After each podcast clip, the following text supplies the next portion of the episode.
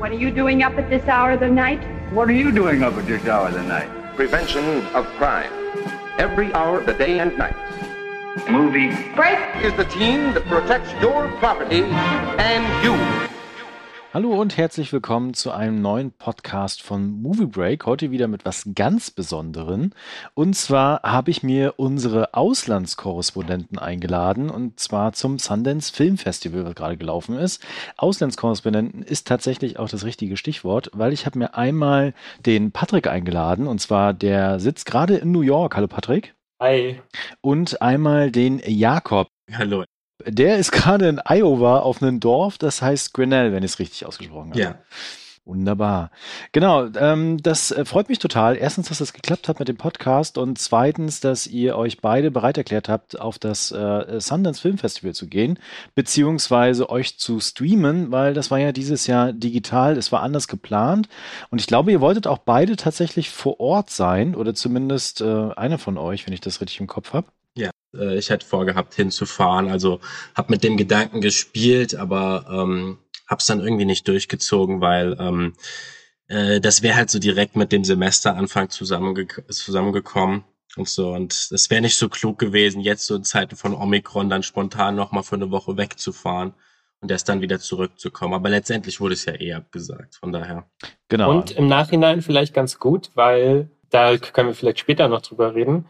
Sundance hat das Ganze nicht wirklich angemessen gehandelt. Also viele Leute, die jetzt nicht presseakkreditiert waren, die sich dort diese wucherhaft teuren Ticketpakete gekauft haben, wurden nicht voll entschädigt, sondern die wurden für die Online-Ausgabe des Festivals mit Gutscheinen abgespeist, die wiederum nicht dem Preis entsprechen, die man jetzt bezahlen würde im Internet. Also wenn man ein einzelnes Ticket für $20 kaufen könnte, hätte man aber nach dem ursprünglichen Ticketpaketpreis $75 jetzt für jeweils einen Film bezahlt. Also das ist wirklich verrückt. $75, die haben sich dadurch erklärt, dass man vor Ort denn noch irgendwelche Vergünstigungen und Teilnahmemöglichkeiten an Events gehabt hätte, irgendwelchen Partys oder so. Ich habe das ja 2019 mal mitgemacht und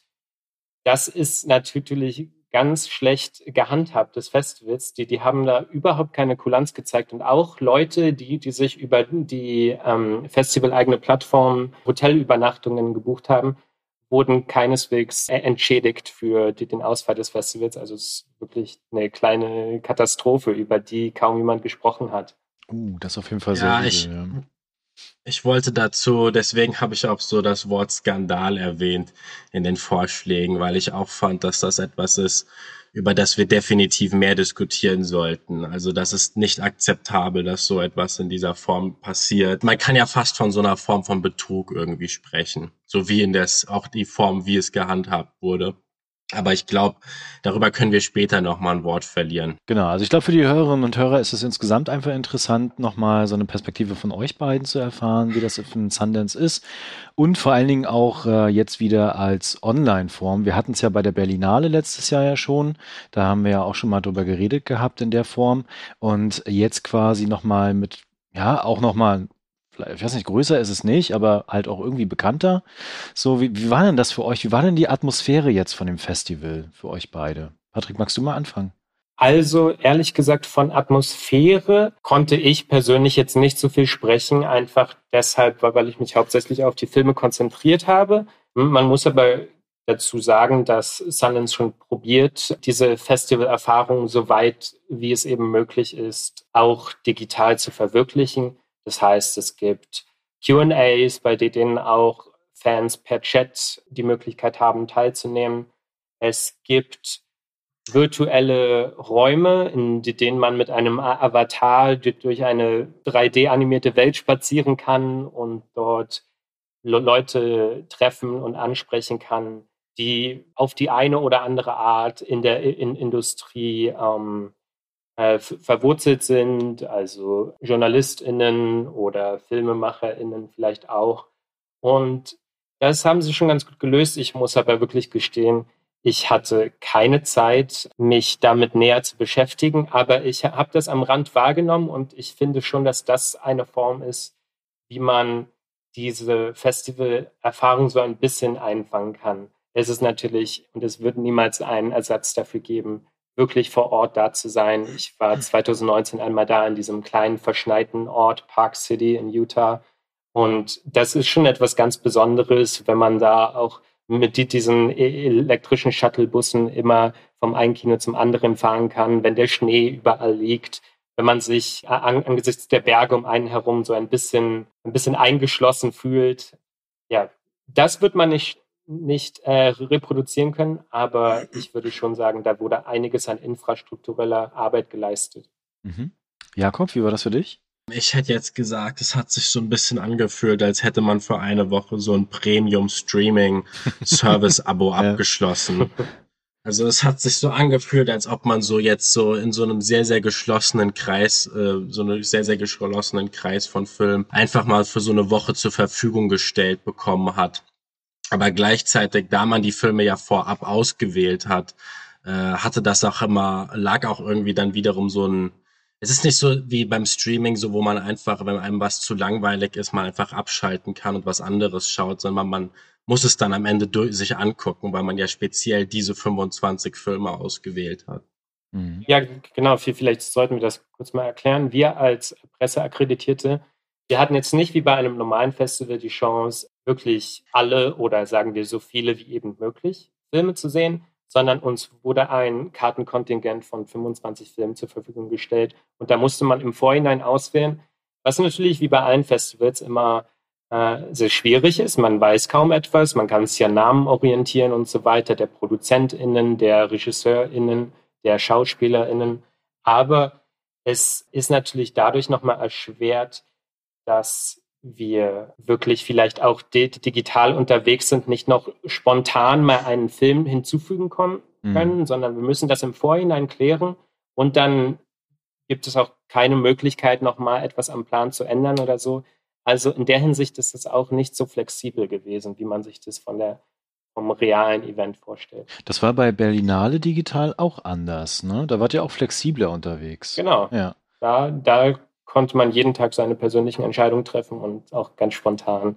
Da gab es einfach die Filme, die online gestellt wurden und dann konnte man die abarbeiten. Wie habt ihr denn das so organisiert eigentlich? Also wie habt ihr denn, du hast es ja gerade schon gesagt, so ein bisschen an Namen orientiert, aber wie habt ihr denn gesagt, so okay, das sind jetzt meine 25 Filme und vor allen Dingen, das ist glaube ich auch für unsere Zuhörerinnen sehr spannend, wie habt ihr denn eure Woche auch organisiert? Weil ich meine, selbst wenn man dann zu Hause ist und vielleicht Fahrzeiten spart, sind es trotzdem 25 Filme, die man irgendwie unterbaut, plus auch noch was dazu schreiben.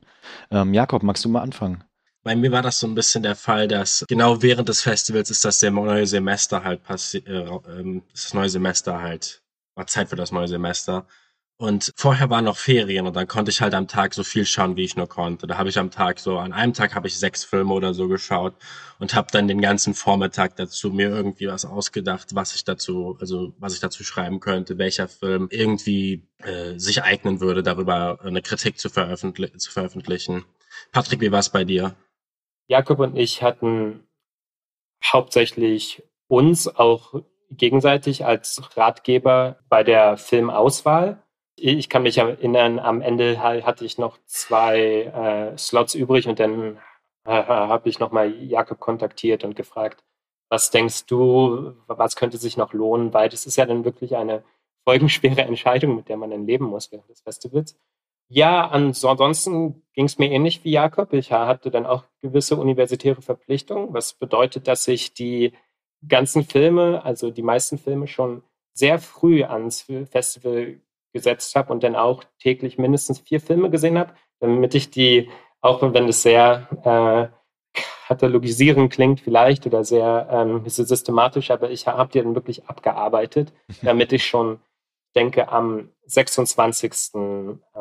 Januar war ich fertig. Wir nehmen heute am 29. auf. Das heißt, das Festival läuft gerade noch, während wir sprechen. Aber diese 25 Filme hatte ich dann eben schon beendet. Ja, ist ja nicht auf jeden Fall ein Filmmarathon. Genau. Ja, es war ein Marathon, man kann es so sehen. 25 Filme sind jetzt. Ich habe auf Festivals schon weitaus mehr geschaut, also auf dem Filmfest Hamburg damals 2019, aber auch auf der Berlinale 2020, wo wir irgendwie an die 90 Filme oder so gesehen haben. Deswegen aber 24 auch so eine Woche kondensiert waren halt schon, ja, es war eine Erfahrung, Ja, und vielleicht sollte ich zum organisatorischen Ablauf noch anmerken, dass es da eine Aufteilung gab zwischen Erstscreenings und Zweitscreenings. Die Erstscreenings, die waren immer live. Das bedeutet, man muss den Film wirklich dann innerhalb von, ich denke, 3 Stunden starten. Und dann halt hat man ein Zeitfenster von 5 Stunden, um den Film zu beenden. Wenn man ganz zu Beginn dabei ist, dann ist man wirklich live, was bedeutet, dass man dann auch am Q&A am anschließenden teilnehmen kann. Oh, okay. Bei den Zweitscreenings, da war das ein bisschen angenehmer, weil dann hatte man 3 Tage Zeit. Also ich denke, das waren 72 Stunden, um den Film zu beenden. Das war dann schon ein bisschen angenehmer. Was ja auch irgendwie eine interessante Form war, das so aufzuteilen. So, man hat so 10 Weltpremieren, wo einfach jeder gleichzeitig auf der Welt den Film schaut. Mhm. Und dann gibt's am Ende so eine Skype-Diskussion. Es war schon sehr lustig, dann so zu sehen, was Leute für Dakota Johnson oder Jesse Eisenberg oder Emma Stone, ja, was die so für Fenster haben oder was so, wo die ihre Computer hinstellen und alles. Ja, irgendwie interessant, so dieses, wenn man ein Q&A auf diesen kompletten Online-Bereich verschiebt, was das für eine komplette andere Atmosphäre ist. So in diesem Zoom-Talk, Zoom-Call-Szenario halt. Aber das ja, das stimmt. Und ich wünschte, ich hätte mich da vorher noch ein bisschen besser eingelesen, weil wir das vielleicht zu zweit noch besser hätten organisieren können, vielleicht noch ein paar mehr Filme zu sehen, indem wir unsere gegenseitigen Accounts austauschen. Und also durch diese Möglichkeit konnte ich dann auch einen zusätzlichen Film sehen, den ich ursprünglich nicht in meinem Plan hatte, dank Jakob. Also das war ganz toll, aber das ist natürlich schon schade, dass das Festival da diese Limitation einen so aufgibt. Das ist auch ein bisschen seltsam, ehrlich gesagt. Das ist auch so willkürlich, 25 Filme. Naja. Ja. Aber das ist ein gutes Stichwort, was ihr gesagt hattet mit den Zoom und wie es zu Hause aussieht, weil das würde, glaube ich, auch interessieren. Wie ist denn euer Heimkino eigentlich die Woche gewesen? Wie sieht es denn da aus? Wo guckt ihr denn oder wo habt ihr drauf geguckt? Und vor allen Dingen, wie habt ihr denn das auch mit Essen organisiert etc.? Genau. Essen gibt es hier bei mir aus der Kantine. Also da hole ich mir jeden Abend um 5 was. Da ist jetzt, ab und zu habe ich mir vielleicht eine Tüte Chips oder so mit reingenommen. Aber das war's dann auch. Nein, ich hatte zwei Screening-Räume. Ich hatte einmal das Wohnzimmer hier bei mir im Dorm. Also das wären so, ich wohne mit 4 anderen Leuten zusammen. Mhm. Da hatte ich einmal das Wohnzimmer und ich konnte mir für ein paar Abende, gerade als noch Ferien waren, konnte ich mir das Auditorium meiner Uni mieten. Und konnte da ein paar Filme schauen. Das ist eine Sache, auf die bin ich natürlich sehr, sehr neidisch. Ich hatte das hier eine ganze Nummer kleiner. Ich war aber auch im Glück, weil in dem Gebäude, in dem ich gerade wohne, bei einer Freundin, da gibt es unten einen Keller und da stellen Leute manchmal ihre alten technischen Geräte unten ab und man mag es nicht glauben, aber da war ein vollkommen funktionierender, ich denke, 55 Zoll Screen, den ich dann nach oben genommen habe und das hat mein Festival schon nochmal aufgeheitert. Und ja, was soll ich sagen? Ich war dann in einem kleinen Raum hier im Schlafzimmer und habe das schön abgedunkelt, damit ich die Kinoatmosphäre so ein bisschen simulieren kann. Es wird natürlich nie das Gleiche sein, auch weil man so doch noch eine ganz andere Disziplin an den Tag legen muss gegenüber dem Kino, wo man ja auch durch die Präsenz der anderen KinogängerInnen immer gezwungen ist, eine gewisse Sozialität zu wahren. Das ist natürlich im privaten Raum anders, wenn da irgendwie noch das Handy immer in Reichweite liegt oder so. Ja, ich habe auch immer jedes Mal das Handy in einen anderen Raum gelegt oder so. Ja, besser ist ja. Aber das wollte ich an der Stelle auch anmerken, auch wenn ich einen Großteil der Filme in einem Auditorium schauen konnte, war natürlich die Soundqualität und so überhaupt nicht mit Kino vergleichbar und so. Also das wird man niemals simulieren können in der Art. Also nicht in dieser Form, meine ich. Wie war denn das mit den Sicherheitsvorkehrungen eigentlich? Weil die Gefahr besteht natürlich, dass wenn Filme so weltweit gestreamt werden können von Menschen, dass die natürlich auch irgendwo landen wahrscheinlich. Ja, das war sehr lustig, dass man jedes Mal diesen Copyright-Disclaimer vor dem Film hat. So, Mitfilmen wird bestraft und dann steht da irgendwas von einem, was war das, so ein Sensor oder irgendein Wasserzeichen, was in den Filmen drin ist, die dafür sorgen werden, dass sie verfolgt werden können, wenn sie jemand vervielfältigt oder runterlädt. Was lustig ist, einer der Filme Fresh, den wir gesehen haben, und der jetzt schon im März verfügbar wird über Hulu, sind schon Szenen von dem auf YouTube aufgetaucht. Also irgendjemand hat den schon. Ja, deswegen, man hat so das Gefühl, wenn man dann so einen Disclaimer sieht, daheim hat man so diesen Spruch von, wer war es? Denethor aus Herr der Ringe oder wie heißt der, der sagt, you have no power here. So in dem Sinne. Und es gab zusätzlich noch alle 30 Sekunden oder so vielleicht diese Einblendung des Namens mit der personalisierten ID-Nummer. Das bedeutet, wenn man das dann irgendwie recorded hätte und das hochgeladen hätte, dann wäre das ja auch aufgetaucht. Mhm. Ich bin sicher, es gibt SpezialistInnen, die das umgehen können, aber darüber wollen wir uns ja jetzt keine Sorgen machen.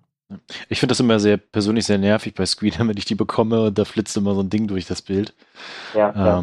Aber zumindest die Qualität war aber gut, oder? Weil das hat man nämlich auch manchmal, dass dann die Qualität nicht stimmt, aber das war alles in HD zumindest, ne? Qualität war gut. Okay. Offiziell laut Stream waren das ist das 540p? Also eigentlich laut Stream war das nur SD, aber es sah teilweise schon besser aus. Aber es sah auch nie herausragend aus, muss ich sagen. Ah ja, okay. Ja, dann ist das wahrscheinlich ähnlich wie bei den Oscar-Screenern. Die sind ja auch relativ, ich glaube auch in der halben HD-Qualität, aber trotzdem irgendwie hast du das Gefühl, die sind, also wenn man das zumindest so liest, trotzdem immer so, dass die Leute dann zu Hause auch ein gutes Kinogefühl einfach haben können. Dann. Genau. Okay. Würde ich das beschreiben, ja. Ja, haben die wahrscheinlich die ähnliche Technologie dann genutzt. Und unsichtbares Wasserzeichen, das würde mich interessieren. Ja, mich auch. Wie das dann wirklich getrackt werden kann, wie das eingecodet ist. Also gut. Das werden wir hier nicht klären können, glaube ich. Gut, ja, danke euch schon mal. Das ist auf jeden Fall immer spannend, wie ihr so Festivals erlebt und wie ihr euch das so organisiert und vor allem, wie auch rundherum die Organisation ist. Jetzt kommen wir aber mal zum Kerngeschäft. Ihr habt schon gesagt, ihr habt so rund 25 Filme schauen können und daraus ergibt sich natürlich auch für euch einmal eine Flop-3-Liste. Wir haben es jetzt einfach mal willkürlich auf 3 festgelegt und eine Top-3-Filmliste. Und ich glaube, wir fangen einfach mal mit den miesen Sachen an. Das heißt, wir machen erstmal eure Flops, die ihr so hattet unter diesem Film. Und wer will dann anfangen? Jakob oder willst du, Patrick? Patrick, fang du doch an. Okay. Fanden wir richtig schlecht. Genau. Das fanden wir richtig schlecht. Ja, es ist natürlich auch im Sinne eines Filmes eine schöne Dramaturgie, wenn man mit dem Schlechten beginnen kann, damit man mit dem Höhepunkt endet. Ich würde da zum einen nennen Honk for Jesus, Save Your Soul von Adama Ebo. Das ist eine Mockumentary und eine Satire basierend auf ihrem Kurzfilm. Es geht da um eine Kirche im Süden der USA. Und das Problem ist ein bisschen, das hauptsächliche Problem an dem Film ist einfach, dass er nicht witzig ist. Und ich habe mich wirklich über die komplette Laufzeit gefragt, warum tue ich mir das an?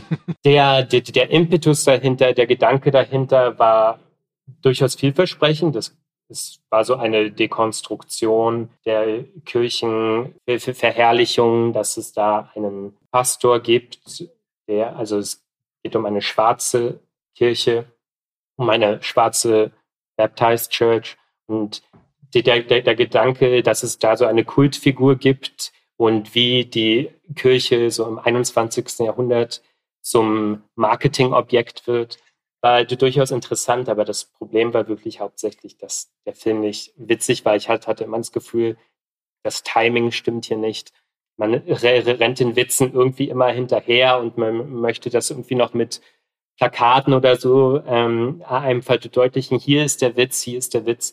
Aber es kam nie auch nur ein Grinsen über mein Gesicht und das war ein bisschen schade. Okay. Wollen wir uns abwechseln, Jakob, dass du den nächsten machst? Ja, kann ich machen. Mhm. Also erstmal, ich habe Patricks Film leider nicht gesehen. Welchen Film ich dieses Festival besonders schlecht und enttäuschend fand, war Sharpstick von Lena Dunham. In ihrem ersten Film seit 10 Jahren könnte man ja meinen, dass sie so ein bisschen was dazugelernt hätte in all den Jahren, seit sie den Erfolg mit Girls hatte und so und seit Tiny Furniture rauskam. Welche übrigens der und fast alle ihre Filme werden ja auch vom Criterion Channel vertrieben und so. Aber mit ihrem neuen Film ist sie wirklich ziemlich baden gegangen. Ihr Film handelt von der 26-jährigen Sarah Jo, die ihr sehr verspätetes, ja, sexuelles Erwachen hat. Also sie fängt an, mit ihrem Arbeitgeber zu schlafen. Sie ist Babysitterin und so. Und gleichzeitig ist sie unglücklich daheim in ihrem sehr, sehr, in einem Heim, das so sehr abseits von Los Angeles in Kalifornien liegt, mit ihrer sehr überzeichnet inszenierten Schwester, die eine Influencerin ist, und ihrer so leicht hippie angelehnten Mutter, gespielt von Jennifer Jason Lee, leider komplett verschenkt in diesem Film. Und der Film fühlt sich an, als ob er so versucht, besonders ehrlich zu sein, aber er ist in seiner Tonalität ist er so missraten und bietet Witze, die so die wahrscheinlich noch in den letzten Judd Apatow-Komödien irgendwie noch, ja, kreativer inszeniert wurden und auch nichts in ihrer, und auch der Film ist gleichzeitig naiv, aufklärend, aber auch bevormundend zu sein. Ja, Dunham versteht irgendwie nicht so das Spiel mit Groteske und mit Überzeichnungen. Sie landet immer so dazwischen und dann fühlt es sich so uncanny bei ihr an und nichts davon fühlt sich dann am Ende, kommt authentisch rüber. Alles wird zu so einem Zirkusgehabe runtergedummt. Also ich fand diesen Film sehr enttäuschend und in seinen 86 Minuten auch keine davon wirklich unterhaltsam. Okay, zumindest ging er nicht 3 Stunden. Okay, Patrick, dein nächster. Ja, da kann ich mich vielleicht gleich anschließen. Das war mein zweiter Film auf der Liste. Ich würde vielleicht noch ergänzen, dass ich die Tonalität auch deshalb daneben fand, was Jakob schon angemerkt hat, weil das total inkonsistent war. Wir haben einerseits so eine Art Mauerblümchen, die zu spät oder nicht zu spät, aber spät im Leben ihre Sexualität entdeckt und dann eine gewisse Neugier empfindet, aber gleichzeitig in einer Familie aufwächst, in der Sexualität überhaupt nicht tabuisiert ist und man fragt sich die ganze Zeit, wenn sie in irgendwelche Situationen kommt, in denen sie naiv agiert, woher das eigentlich kommt. Also das hat alles nicht wirklich zueinander gepasst. Und auch diese Sexszenen in diesem Film fühlen sich wirklich so an, als hätten die Macher dahinter niemals selbst Sex in ihrem Leben gehabt. Also es wirkte total albern. Es wirkte wirklich fernab jeder Realität. Deshalb, ja, es war total ärgerlich, vor allem, weil ich mich wirklich als Dunham-Fan der frühen Stunde outen würde. Aber hier, das ist wirklich 3 Schritte zurück von dem, was sie in Tiny Furniture und den Girls gemacht hat. Okay. Jakob, dann dein nächster. Mein nächster, also es sei vielleicht noch angemerkt, jetzt so gerade von den Filmen, die mich besonders enttäuscht haben, war zum Beispiel You Won't Be Alone, ein Film von Goran Stolewski. Es ist ein Horrorfilm oder mehr oder weniger eine Art Hexenhorrorfilm in dem Sinne. Es erzählt von einer Geschichte, irgendwo im 19. Jahrhundert in Mazedonien war es, von einer Hexe, die geboren wird und sich in ihrem Lebenslauf immer neue Gestalt annimmt, indem sie Stücke aus der Haut von Leuten in sich aufnimmt. Das klingt alles unglaublich gut geschrieben, aber es ist leider so belanglos inszeniert und dann in einer Drögheit vor sich hin düdelnd. Und vor allem hier ist auch ein Trend, ist mir hier aufgefallen, von jemand, der eindeutig mehr oder weniger versucht, aggressiv Terence Malick zu sein, in der Hinsicht, wie Voice-Over eingesetzt wird, in der Hinsicht, wie die Kamera hier benutzt wird, aber besonders in dem Soundtrack, weil dieser Film hat wirklich, ich habe nochmal nachgeschaut und die einzelnen Tracks angeschaut, dieser Film hat fast den gesamten Soundtrack von The Tree of Life. Also der Film benutzt wirklich fast jedes Musikstück. Da ist Lacrimosa von Mozart ist drin, da ist die Moldau ist drin. Also es ist wirklich unglaublich, was man sich hier geleistet hat. Und so wirkt das Ganze wie so ein absolut missratener Malick-Fanfilm, in dem hochbesetzte SchauspielerInnen sind in diesem Film zu sehen. Nomi Rapace und Alice Englert. Aber jede einzelne davon ist verschenkt, weil alles so in so einer Mischung aus möchte gern Kunstfilm und Bauerntheater irgendwie vor sich hin dudelt. Okay. Patrick, dein letzter. Mein letzter Film ist Am I Okay? Von Tig Notaro und Stephanie Ellin, der die bezaubernde Dakota Johnson am Start hat, die ja auf diesem Festival zweimal vertreten war. Und dieser Film, der fühlt sich wirklich so an, als käme er irgendwie 20 Jahre zu spät. Es geht um eine späte Coming-of-Age-Geschichte. Es geht um eine junge Frau, die ihre Sexualität entdeckt, die feststellt, dass sie sich nicht für Männer interessiert, sondern dass sie sich für Frauen interessiert. Und es wirkt einfach so, dass diese Personen allesamt keine Probleme haben in ihrem Leben. Sie werden immer wieder an ihrem Arbeitsplatz dargestellt, aber eigentlich arbeiten sie nie wirklich. Und es ist alles so furchtbar seicht, es ist alles so ein feines Wohlfühlkino, was man sich wirklich nur erlauben kann, wenn man irgendwie fernab jedweder sozialer Realitäten leben kann und Filme produzieren kann. Also das war wirklich ein furchtbar ärgerlicher Film für mich. Ich wollte zudem vielleicht noch sagen, dass ich finde zwar nicht, dass die beiden Hauptdarstellerinnen Dakota Johnson und Soyona Mitsuno, dass sie gut zusammenspielen, aber ich finde trotzdem, dass man bei beiden zumindest so die Motivation merkt, dass sie sich was unter ihren Figuren vorgestellt haben.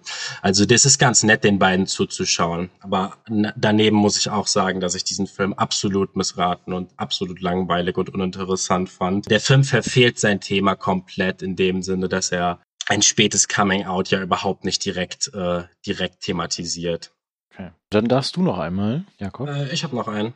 Genau. Okay, dann sage ich vielleicht noch, dass ich den Jesse Eisenberg-Film When You Finish Saving the World, der unser beider erster Film ja auch war, dass ich den wirklich absolut enttäuschend fand. Der Film hat so ganz schöne Ansprüche und Motivation und so. Und gerade bei Julianne Moore macht man auch als Hauptdarstellerin ja nichts falsch. Und die Darsteller, an denen liegt es nicht und so. Und die Optik des Films ist wunderschön. Also der ist ja auf 16 mm gedreht. Das passt auch irgendwie alles relativ gut in das Setting. Spielt, um ganz kurz auf die Story einzugehen, es geht um so eine Mutter-Sohn-Geschichte. Und beide versuchen so auf ihre Art die Welt zu retten. Und bei dem Sohn, gespielt von Finn Wolfhard, sieht das dann so aus, dass er sich jeden Abend mit seiner Gitarre vor einen Twitch-Stream oder was das war setzt und Songs davon spielt, dass man die Welt verändern soll und dass wir alle gute Menschen sein sollen. Und bei der Mutter von Julian, also von Julianne Moore gespielten Mutter, ist es halt so, dass sie in so einem Shelter für die Opfer von häuslicher Gewalt und so untergebracht, dass sie einen davon betreibt. Das Problem ist leider, dass dieser Film so relativ unbeholfen inszeniert ist und sich so selbst seiner eigenen Albernheit irgendwie auch gar nicht bewusst ist. Das ist schon so ein Film, der so sehr auf dieses White Guilt oder auf dieses White Privilege anspielt von halt Leuten, die keine Ahnung von den Problemen haben, die um sie herum herrschen, dann aber gleichzeitig versuchen, das Beste draus zu machen, aber nichts davon fühlt sich so besonders ehrlich an. Und es sind keine neuen Erkenntnisse, die der Film liefert. Und die Figurenzeichnung ist so schablonhaft, dass es leider uninteressant ist. Ich fand diesen Film wirklich sehr ärgerlich und ich hoffe, dass Jesse Eisenberg, wenn er weiterhin Filme macht, dass er da zu was Besserem greift demnächst. Ja, danke euch beiden. Das klingt alles nach nicht so toll. Danke für die Einschätzung. Aber dann kommen wir doch mal zu den Film-Highlights, also tatsächlich Filme, die euch begeistert haben, die ihr auch unbedingt weiterempfehlen wollt. Und wer will dann anfangen? Patrick wieder oder willst du, Jakob, diesmal anfangen? Ich würde Patrick den Vortritt überlassen. Okay, dann darfst du wieder anfangen. Okay, sehr gern. Den ersten, den ich eben nennen möchte, ist Ricky D'Ambrosis The Cathedral, der hatte seine Premiere schon bei der Berlinale im letzten Jahr Und das ist so im Stile der Autofiktion, die dir in den letzten Jahren sehr präsent war im Kino, durch Filme wie The Souvenir Part 1 und 2 zum Beispiel. Da geht es um eine Familie in New York, die aber italienische Wurzeln hat und die wir über 2 Dekaden dabei verfolgen, wie sie so langsam auseinanderdriftet. Und der Halt oder der Anker, den der Filmemacher hier hat, ist die Figur, die seine eigene Person eigentlich repräsentiert hier. Es ist wirklich faszinierend. Es ist so eine Art Boyhood ohne Narration, ohne typische Narration. Also dieser Film ist sehr skelettartig eigentlich komponiert. Es gibt immer mal wieder Szenen, die aufeinander folgen, ohne dass es hier glatte Überleitungen gibt. Es gibt wie so Glitches in der Matrix, in der die Erinnerungen, die später auf eine Szene rekurriert, die am Anfang erwähnt wurde, auf einmal ein bisschen anders aussieht. Also wir haben diese Idee, dass Erinnerungen immer fehlerhaft sind und dass vielleicht in der Erinnerung auch so eine Utopie liegt, die aber niemals ganz verwirklicht werden kann. Wir haben ja auch so im Hintergrund diese großen und kleinen politischen Ereignisse in den USA. Wir haben so etwas wie den Katrina in New Orleans. Wir haben immer wieder den Fernseher, dass so das Medium scheint, das irgendwie versucht, Leute zu verbinden. Und vor allem aber ist dieser Film auch auf eine ganz eigene Art melancholisch, aber ohne sich dem vollends hinzugeben. Also es ist gleichzeitig melancholisch und zurückgenommen, zurückgehalten. Und es ist eine ganz spezielle Mischung, die ich da entdeckt habe. Und der Film hat mir wirklich, vielleicht auch aus persönlichem Bezug, den ich da gesehen habe, weil ich auch solche Entwicklungen in meiner Familie gesehen habe, hatte ich da einen ganz besonderen Zugang zu und der hat mir sehr gut gefallen. Ich wollte zu dem Film noch sagen, ich habe ihn auch gesehen und fand ihn auch sehr gut.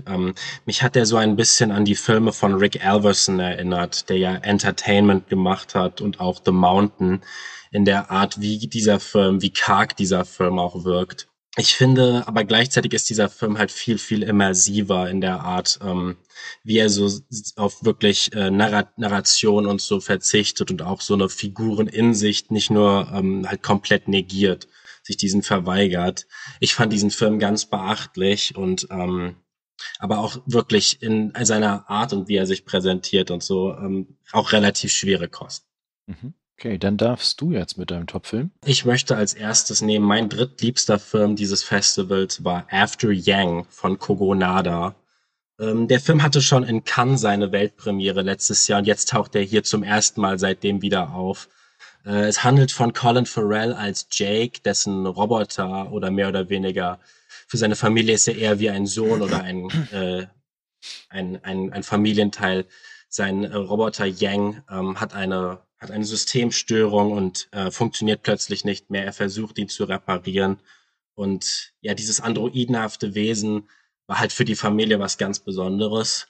Und der Film erforscht durch diese Art den Übergang zwischen Mensch und Maschine. Und letztendlich aber wird es zu einem Film über Erinnerungen, wenn Jake dann irgendwann anfängt, die Erinnerungen, die Yang an seine früheren Aufträge, seine früheren Familien hatte, abzuspielen. Dadurch rekontextualisiert der Film seine eigenen Bilder. Er spielt mit Wahrnehmung und er macht das alles auf so eine fast ambienthafte Schönheit. Also es ist ein Film, der so in seiner Atmosphäre eine ganz ruhige, stillstehende Zukunft offenbart, in der alles voller Bäume ist, in der an den Wänden man fast das Gefühl hat, dass Wurzeln sich an den Wänden von den Häusern sich emporwachsen. Aber gleichzeitig ist es natürlich alles technisch meditiert und alles technisch versiert. Ich fand diesen Film wunderschön. Er erreicht nicht immer ganz seine philosophischen Tiefen, nach denen er zielt. Aber er ist auf jeden Fall ein Erlebnis gewesen. Okay. Ja, das klingt tatsächlich spannend und nach einem Film für mich, den werde ich mir auf jeden Fall selbst vormerken. Ich wollte noch ganz kurz erwähnen, ich fand ihn, er kommt nicht ganz an Kogonadas Columbus ran. Mhm. Dieser Film hier wirkt relativ methodisch in seiner Inszenierung. Columbus jedoch ist ein rein meditativer Film. Diese Stärke erreicht der Film nicht ganz. Und die Kritik dazu könnt ihr auf Movie Break nachlesen. Über den hatte ich im Rahmen des Cannes Filmfestivals gesprochen. Ja. Okay, Patrick, dann darfst du den nächsten.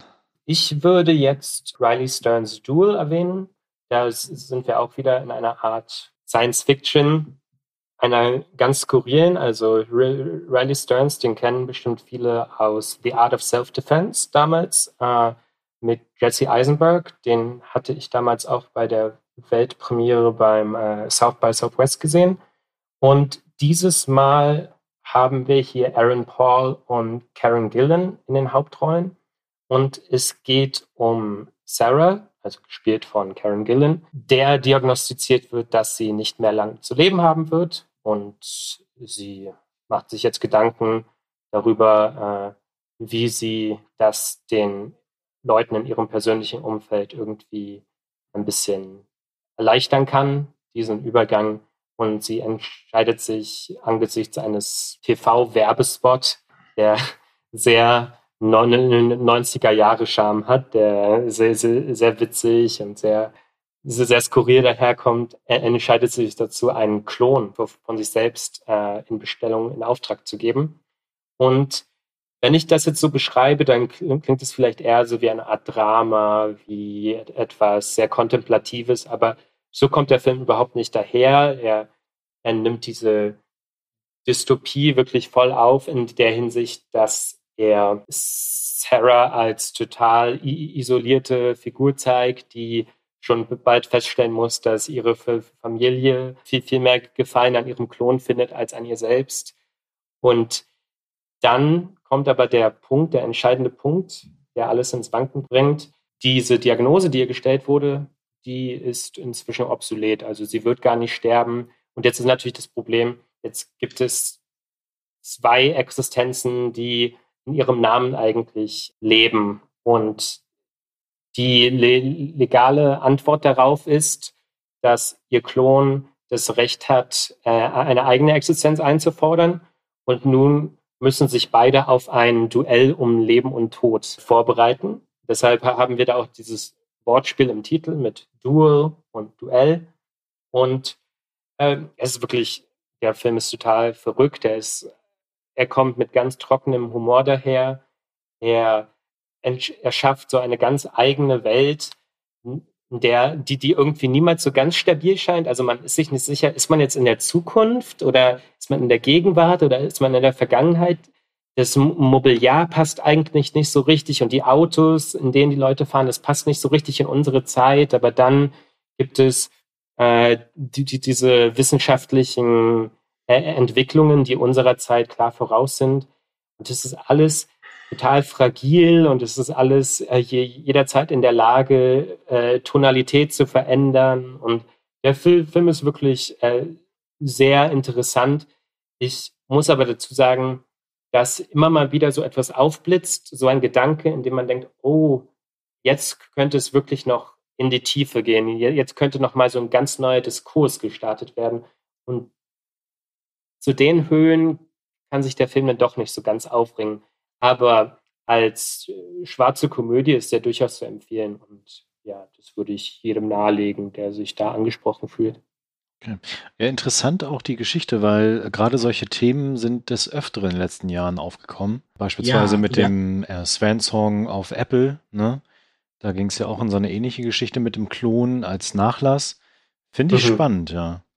Ja, und ich wollte vielleicht noch erwähnen, in dem Film, den ich gerade eben genannt habe, After Yang, spielt das Thema auch eine Rolle. Ah. Also es ist noch ein Thema, das ich finde auch der Film jetzt dual in der Hinsicht, ist, dass der auch dadurch definitiv philosophische Fragen stellt. Und ich finde das, was du am Ende erwähnst, dass der Film es nicht schafft, so einen ganz neuen Diskurs zu starten. Ja, der Film bleibt so ein bisschen bei sich und in seinem Szenario.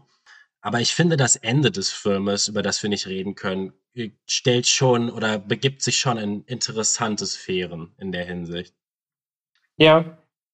Okay. Also, ich finde, naja, egal. Nicht spoilern, bitte. Ja. Genau, Jakob, du bist dran.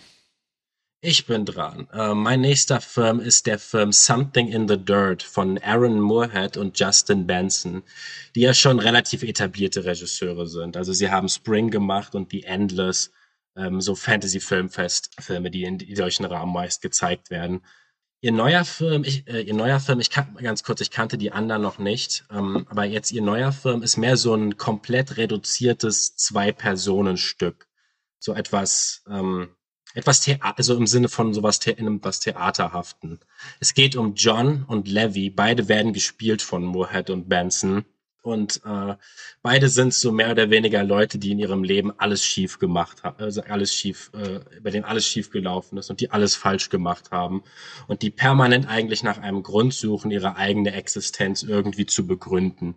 Und sie beide treffen sich zufällig in Hollywood in einem Apartment, wo beide Seite an Seite schon seit längerer Zeit wohnen. Und sie stellen ein supernatürliches Ereignis fest. Ihr Aschenbecher fängt plötzlich an zu schweben. Sie beginnen dieses Ereignis sich genauer anzusehen, es weiter jeden Abend zu verfolgen. Und dabei startet so ein sehr merkwürdiger, sich zwischen Reddit-Forum und YouTube-Kommentaren abspielender Diskurs zur gegenwärtigen Kultur. Und gleichzeitig ist es auch ein sehr aggressiver Corona-Film, um es in der Hinsicht auszudrücken. Es fühlt sich die ganze Zeit so an, als ob der Film während des Weltuntergangs stattfindet, da keine Welt außerhalb von dieser Diskussion in dem Hochhaus irgendwann existiert. Es gibt gibt es Mockumentary-esque Einspielungen die uns erzählen, dass das, was wir sehen, vielleicht alles nur ein Reenactment ist und die andere Fragen nach der Realität dieser Geschichte irgendwie aufwerfen. Aber letztendlich ist die Ebene zwischen den beiden Männern interessanter, weil es mehr oder weniger die Conspiracy Theory, die in den letzten Jahren ja zu so einer Form der alltäglichen Welt, mit den Menschen mit der alltäglichen Welt umgehen geworden ist, auf so eine ganz fundamentale Einsamkeit runterbrechen und auch dem gegenwärtigen Momentum so ein schönes Äquivalent geben. Moorhead und Benson gehen beide voll in ihren Figuren auf. Und der Film ist irgendwann in seinen Diskussionen und in seinen Dialogen unglaublich anstrengend. Und ich muss sagen, dass ich ihn auch in dem, über was die Figuren reden, ihn auch komplett nicht von Anfang bis Ende wieder zurückverfolgen kann. Aber es ist trotzdem ein Film, der diskussionswürdig ist und der mich sehr fasziniert hat. Und ich würde sagen, für Leute, die vielleicht mit David Robert Mitchells großartigem Film Under the Silver Lake was anfangen konnten oder die auch vor kurzem Dasha Nekrasovas The Scary of 61st in seinem Verschwörungstheorie-Ansatz interessant fanden, kann ich diesen Film wirklich wärmstens ans Herz legen, sobald er rauskommt. Okay, ja, danke dir. Patrick, du darfst mit deiner Top 1 quasi loslegen. Mein tatsächlich liebster Film des Festivals war Second Chance von Ramin Barani. Und da hatte ich schon von Beginn auf drauf gehofft, dass der sich weit oben bei mir einreihen würde, einfach weil Barani von mir sehr geschätzt wird. Ich fand 99 Homes von ihm wirklich sehr, sehr gut und sehr, sehr anregend, gesprächsanregend. Und hier hat er sich wirklich einen Stoff genommen, der auch für eine reine Hollywood-Produktion herhalten hätte können. Aber er geht hier erstmalig ins Dokumentarische. Ein reiner Dokumentarfilm. Und es geht hauptsächlich um Richard Davis. Das ist der Erfinder der kugelsicheren Weste. Der hat erstmals Kevlar benutzt damals. Und das war so eine große Innovation, die dafür gesorgt hatten, dass man die früheren sehr schweren und sehr unmobilen Westen dauerhaft ersetzen könnte. Also das fing als ganz kleines Unternehmen an im Ort Central Lake und hat dann sogar dahin geführt, dass später Leute wie George W. Bush diese Westen trugen. Und Richard Davis, das ist, wie es für solche Stoffe nötig ist, ist wirklich eine sehr von Gegensätzen angetriebene Figur. Also er ist wirklich ein republikanischer Hardliner, so muss man das ausdrücken, ist aber gleichzeitig auch das, was man diesen Erfindergeist, was man den Entrepreneur, wie man das heutzutage sagt, der USA so ein bisschen abbildet. Also er findet die eigene Firma und baut das ganz schnell, ganz groß auf, stilisiert sich dann vielleicht so als Mäzen der Kommune und stellt dann irgendwann 80% der BewohnerInnen der Gemeinde an im eigenen Betrieb. Und was aber in diesem Film alles zutage tritt, das ist eigentlich kaum zu glauben. Es ist kaum zu glauben, dass solche Stoffe existieren, dass gewisse legale Schritte gegen diesen Davis nicht unternommen wurden, weil wir immer mehr darüber erfahren, wie er sehr zwielichtige und gesetzeswidrige Unternehmen initiiert hat, die aber nicht immer vollends bewiesen werden können. Und das hatte dann zur Folge, dass er sich da irgendwie immer rauslavieren konnte. Aber irgendwann gab es dann diesen großen Bruch. Das Unternehmen, das irgendwann mal $50 Millionen wert war, das hatte dann diesen Skandal, den es letztlich nicht verkraften konnte, indem man mit einem neuen Material für die Weste experimentiert hat und die dann ausgeliefert hat. Aber dieses neue Material hatte nicht mehr diese alten Eigenschaften, war nicht mehr wirklich kugelsicher.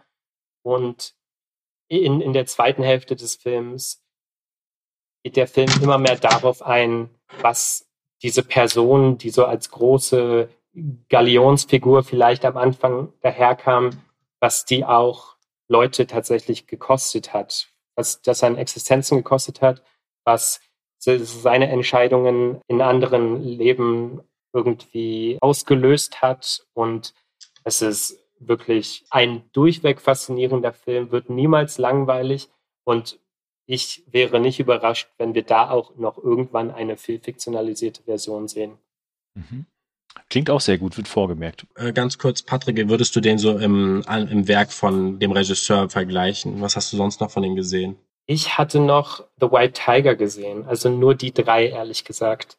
Ah. Und es ist natürlich jetzt schwer zu vergleichen. Ne? Wir haben einen Dokumentarfilm und davor gab es nur fiktionale Filme. Deshalb tue ich mich jetzt schwer damit, da irgendwie das innerhalb seines Werkes zu ranken. Aber ich finde, er hat sich wirklich für seinen ersten Film also absolutes Goldmaterial da rausgesucht. Und vielleicht, was ich dann noch erwähnen sollte, was ja interessant ist an dem Film, Richard Davis, und das verbindet vielleicht diesen Film auch so ein bisschen mit dem Kino noch, der war dann auch irgendwann vor allem so eine Marketingfigur, die ihre eigenen Filme produziert hat. Also der hat wirklich zig Filme produziert, die dann von Polizei gefeiert wurden und von irgendwelchen WaffenliebhaberInnen, und hat sich medienwirksam 192 Mal in den Bauch geschossen mit dieser Weste, um zu demonstrieren, dass sie eben kugelsicher ist. Also es ist wirklich faszinierend. Konsequent. Aber wie das jetzt innerhalb des Werkes bei Ranis zu bewerten ist, natürlich nicht. Naja, war auch nur ein Gedanke. Dann Jakob, deine Nummer 1. Der beste Film, ich habe lange überlegt, welcher der beste war, aber ich glaube, der beste Film, den ich dieses Festivals gesehen habe, den ich auf dem Festival gesehen habe, war der Film Palm Trees and Power Lines, das Regiedebüt von einer gewissen Jamie Deck.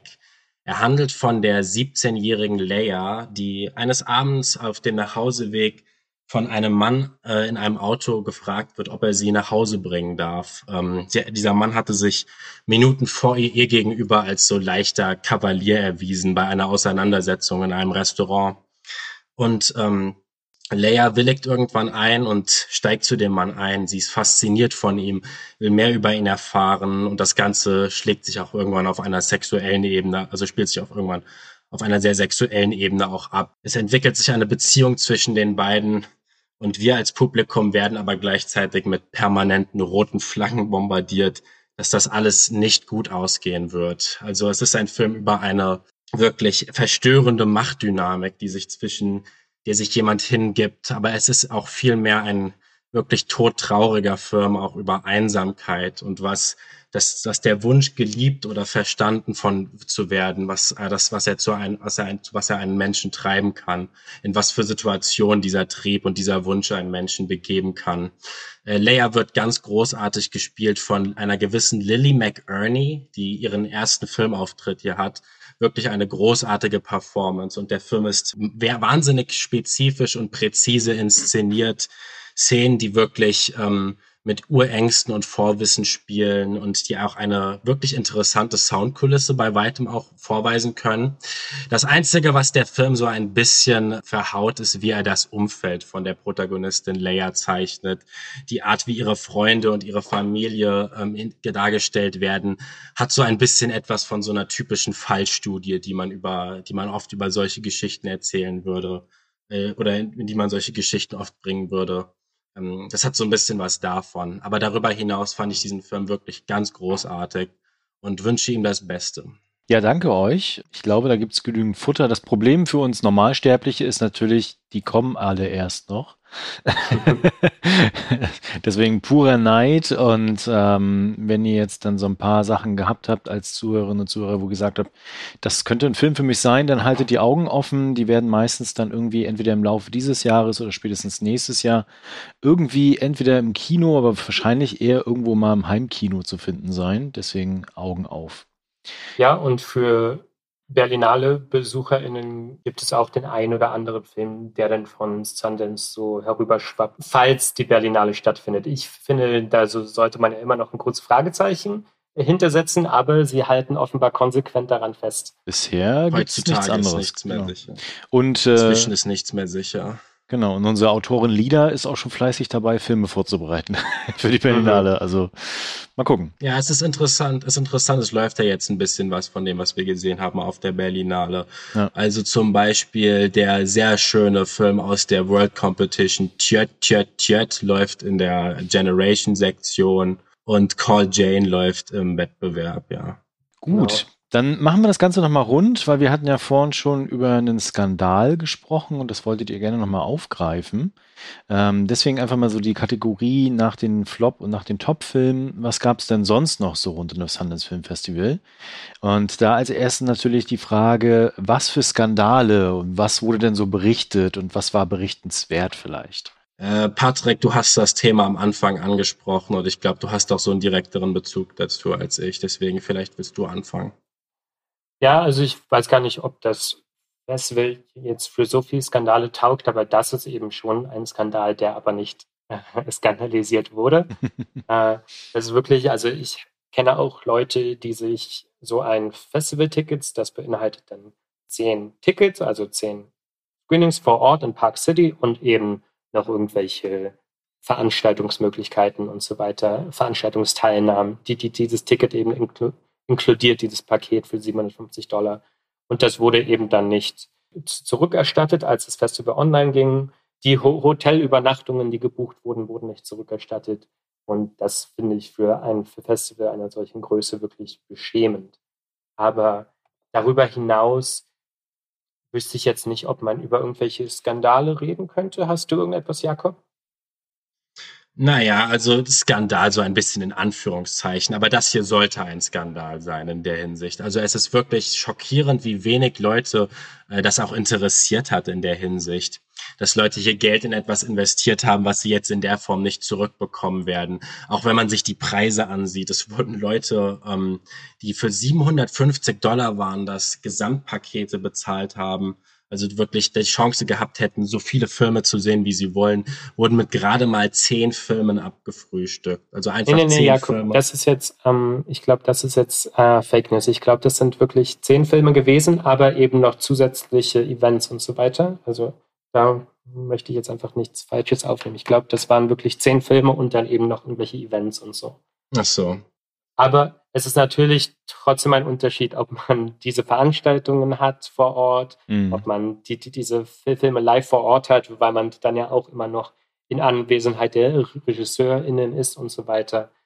Also ja, man wurde da nicht annähernd gleichwertig vergütet. Und wenn man sich überlegt, dass man jetzt diese Tickets wiederum, dass diese Tickets jetzt einen Wert von $200 hätten und man ursprünglich $750 bezahlt hat, dann muss man sich schon fragen, wie sie das überhaupt so über die Bühne bringen können. Und dann ist natürlich auch die Frage, bei so Outlets wie zum Beispiel IndieWire, die ja als Sponsor des Festivals fungieren, die da relativ darüber hinweggeschwiegen wird. Und man solche Berichte dann, wenn man sie nicht auf erster Hand, wie ich sie erfahren habe, von Personen, die die Tickets gekauft haben, nur in den Lokalmedien oder auf Fox News hören kann. Und das ist jetzt natürlich ein Medium, das wir jetzt nicht unbedingt verfolgen. Deshalb finde ich schon sehr dreist, diese ganze Angelegenheit.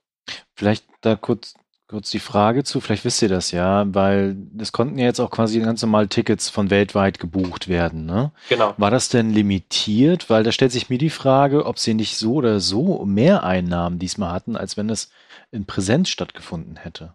Ah ja, aber die sind limitiert. Also es gibt eine künstliche Verknappung der Tickets. Ah ja, okay. Und, na, immerhin. Um vielleicht diesen Festival-Charakter noch so ein bisschen beizubehalten, dass es etwas Exklusiveres ist. Okay. Weil sonst wäre der Skandal, glaube ich, noch größer gewesen. Genau. Aber generell der ganze finanzielle Aspekt und so, die Filme konnte man für $20 sehen. Mhm. Und das ist halt überhaupt kein Vergleich dann, wenn man so ein Paket für, wie war es, 750 oder so bezahlt. Naja, genau. Was auch immer. Ja, in der Hinsicht. Okay. Dann vielleicht nochmal, das ist, glaube ich, auch ganz spannend, wie war denn so die Filmauswahl? Gab es denn dieses Jahr irgendwie einen Schwerpunkt, der von den Kuratorinnen ausgewählt wurde? Also so ein Leitmotiv. Patrick, du hattest den Spruch der Jury, der Kuratorin von Sundance hattest du rausgesucht. Wie ging der nochmal? Ah, genau, ich habe den jetzt gerade auch nicht mehr vor Augen, aber ich denke, es war etwas gegen das System. Mhm. Ja, also... Das war auch nicht ein Thema, das das Festival selbst gesetzt hat, sondern es wurde nach der Sichtung der, ich denke, 83 Filme, die das Festival am Ende hatte, was, wenn man sich mal ansieht, wie viele Filme auf der Berlinale laufen, gar nicht so viel ist. Mhm. Aber ja, dieses gegen das System, wir haben das wirklich in ein paar Filmen zu sehen. Also es gibt das zum Beispiel... Was ganz eklatant war in 3 Filmen dieses Thema, die Black Experience an einem US-College. Also wir hatten das in Filmen wie Emergency, wir hatten das in Master, den ich auch wirklich ganz beachtenswert fand. Und wir hatten das in einem dritten Film, God's Country, genau, mit Sandive Newton, die wir aus Westworld kennen. Mhm. Und die Filme haben alle davon erzählt, wie es Probleme gibt, dieser weit proklamierten Diversität an einem College wirklich gerecht zu werden, weil im Endeffekt dann doch immer wieder weiße ProfessorInnen die Position bekommen, wie der Campus an so einem Elite-College oder an einer Elite-Universität eben hauptsächlich weiß daherkommt und wie, ich vergesse immer wieder das deutsche Wort dafür, aber wie alienating das ist, ja, also wie entfremdend, genau, wie entfremdend das ist, also wie isoliert man dann ist und wie auf einmal so etwas wie weiße College Boys, die irgendwie zu schwarzer Musik mitgrölen, wie auf einmal das so zu einem Horrorelement werden kann. Also das war wirklich ein Element, das hat sich mehrfach wiedergefunden. Und was ich auch noch ganz interessant fand bei dem Festival, dass wir in 2 Filmen, nämlich dem bereits erwähnten The Cathedral und auch in God's Country, abermals, wie wir in diesen beiden Filmen die Schrecken des Hurricanes Katrinas nochmal in Rückblenden bekommen. Also die Vergangenheit ist nicht ganz weg, sie lebt in uns weiter und sie hat vielleicht auch bisweilen in uns Traumata ausgelöst, mit denen wir jetzt irgendwie zu kämpfen haben in der Gegenwart. Also ich fand, das war sehr gut und sehr stimmig, dass so etwas nicht verloren geht, weil das eben die Nation über Jahre und immer noch beschäftigt.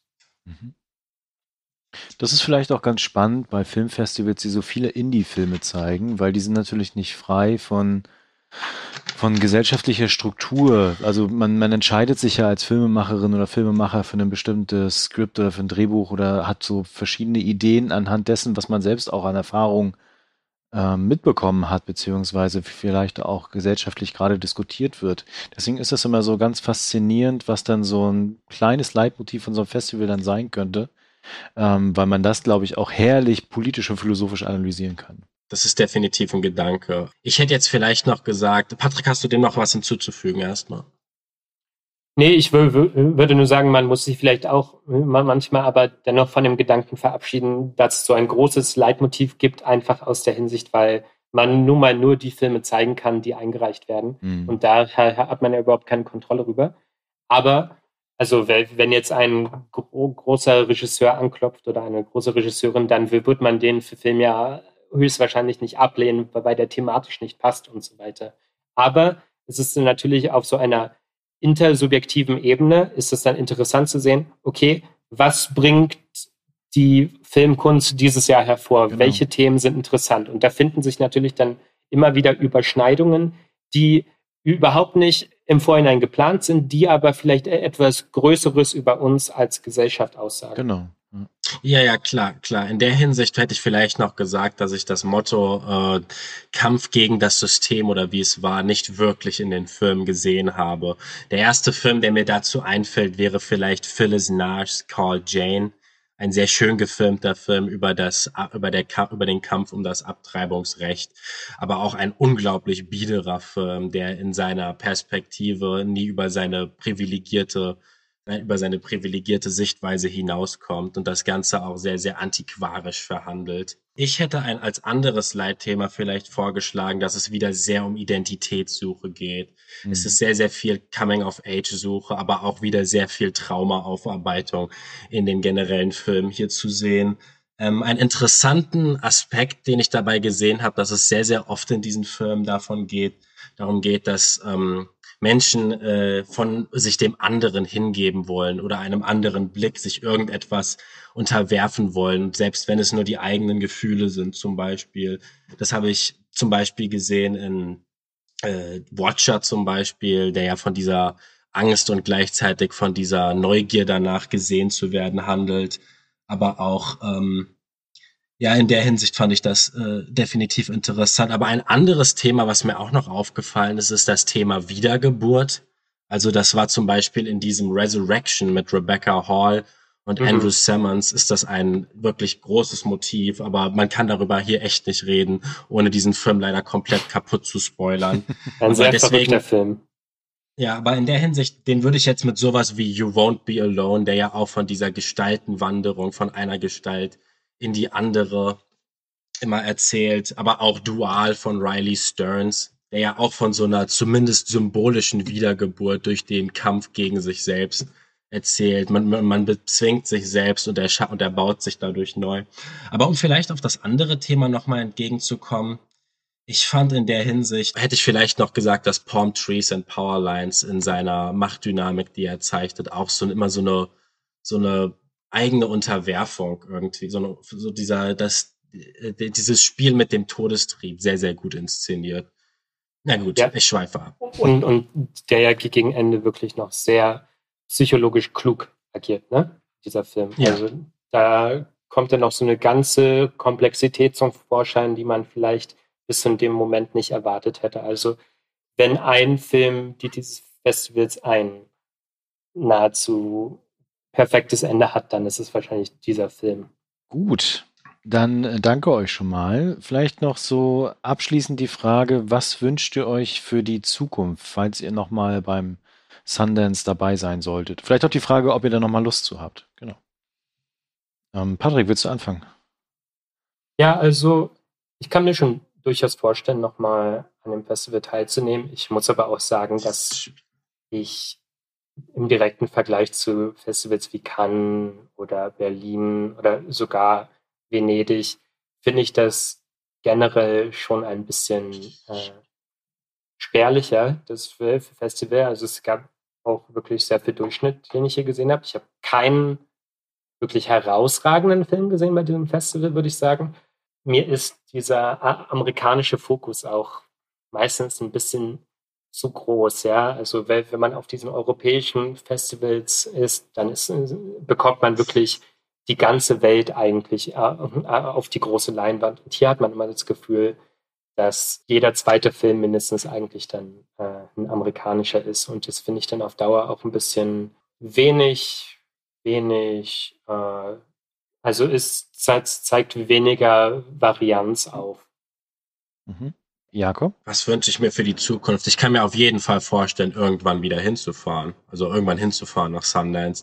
So das Ganze jetzt nur durch die Online-Variation mitbekommen zu haben, ist natürlich jetzt die Frage, was genau für eine Zukunft man sich wünscht. Also was die Filmauswahl ausgeht, muss ich auch sagen, dass dieses ganze System sehr, sehr, sehr, sehr methodisch sich anfühlt. Man teilt das Ganze von Anfang an in US Dramatic Competition und World Dramatic Competition. Man erschafft sofort so eine Kluft zwischen Filmen mit Untertiteln und zwischen ohne Untertiteln. Ein bisschen wie bei den Oscars. Ja, es fühlt sich an, als ob sich das Festival gerade durch so eine Kuration so selbst irgendwelche Schranken setzt. Außerdem wirkt es auch sehr oft so ein bisschen so, als hätte man zum Beispiel James Ponsols Film Summering, ein ganz schrecklicher Film, der auch nahezu komplett verrissen wurde, dass man den dann in die Kids-Sektion steckt. Und James Ponsol ist ja mit seinen Filmen The Spectacular Now oder The End of the Tour ja eigentlich ein etablierter Name. Und dass man diesen Film dann so mehr oder weniger fast versteckt, spricht halt auch irgendwie dann für sich. Gut, dann wollt ihr noch was loswerden oder habt ihr nichts mehr? Ich glaube, ich habe alles gesagt. Wenn ich vielleicht Leuten das anraten kann, wenn ihr wirklich mal auf Sundance gehen wollt, überlegt es euch 2-3 Mal. Es ist wirklich sehr, sehr teuer und ihr bekommt sicherlich aus meiner Sicht bessere Kost bei den europäischen großen Festivals als beim Sundance und zu einem deutlich geringeren Preis und mit weniger CO2-Ausstoß. Okay. Jakob? Du meinst jetzt an das Festival direkt gerichtet, oder? Nee, einfach, ob dir noch was auf dem Herzen brennt, dann kannst du es jetzt noch loswerden. Ja, ich finde, Sundance, es wirkte wie so ein sehr, sehr starkes, so als ob viele Filme, also es sei vielleicht noch zu erwähnen, es gibt auch Namen, die sich vom Festival verabschiedet haben, nachdem es online gegangen ist. Der Film Final Cut, das französische Remake von den hätte ich gern gesehen.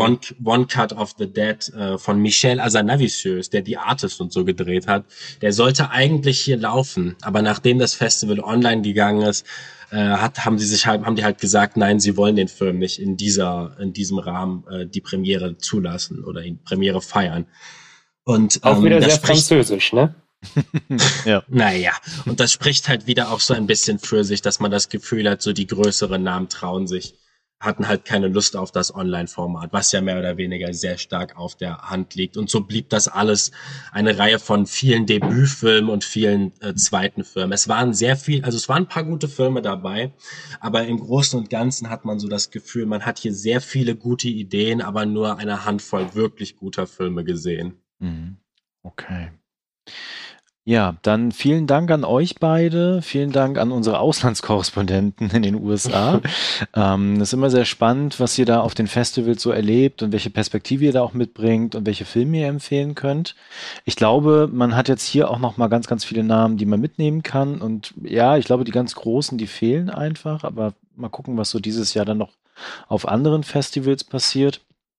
Ich danke euch auf jeden Fall nochmal. Ich würde jetzt ganz kurz Schluss machen und dann könnt ihr quasi nochmal eure letzten Tschüssworte sagen. Genau, deswegen vielen Dank fürs Zuhören. Schreibt gerne in die Kommentare, was ihr so erhaltet vom Sundance Film Festival, was so von Filmen da war, wo ihr sagt, da habe ich Bock drauf, den will ich gerne gucken. Dann schreibt das gerne in die Kommentare. Ansonsten liked uns, teilt uns, verbreitet die Kunde. Und ich sage schon mal Tschüss und ich gebe an Jakob ab. Oh nee, Patrick, mach du bitte die letzten Worte. Okay. Oder zumindest die ersten letzten Worte. Also ich kann auch ankündigen, dass von Jakob und mir in gemeinsamer Schrift noch ein Abschlussbericht kommt in den nächsten Tagen. Die ein oder andere Kritik wird sicherlich auch noch online gehen. Und ja, wir bedanken uns dafür, dass wir hier dabei sein durften. Das war auch, wenn wir uns teilweise ein bisschen durch ein paar Filme durchquälen mussten, war das eine ganz tolle Erfahrung und bis bald.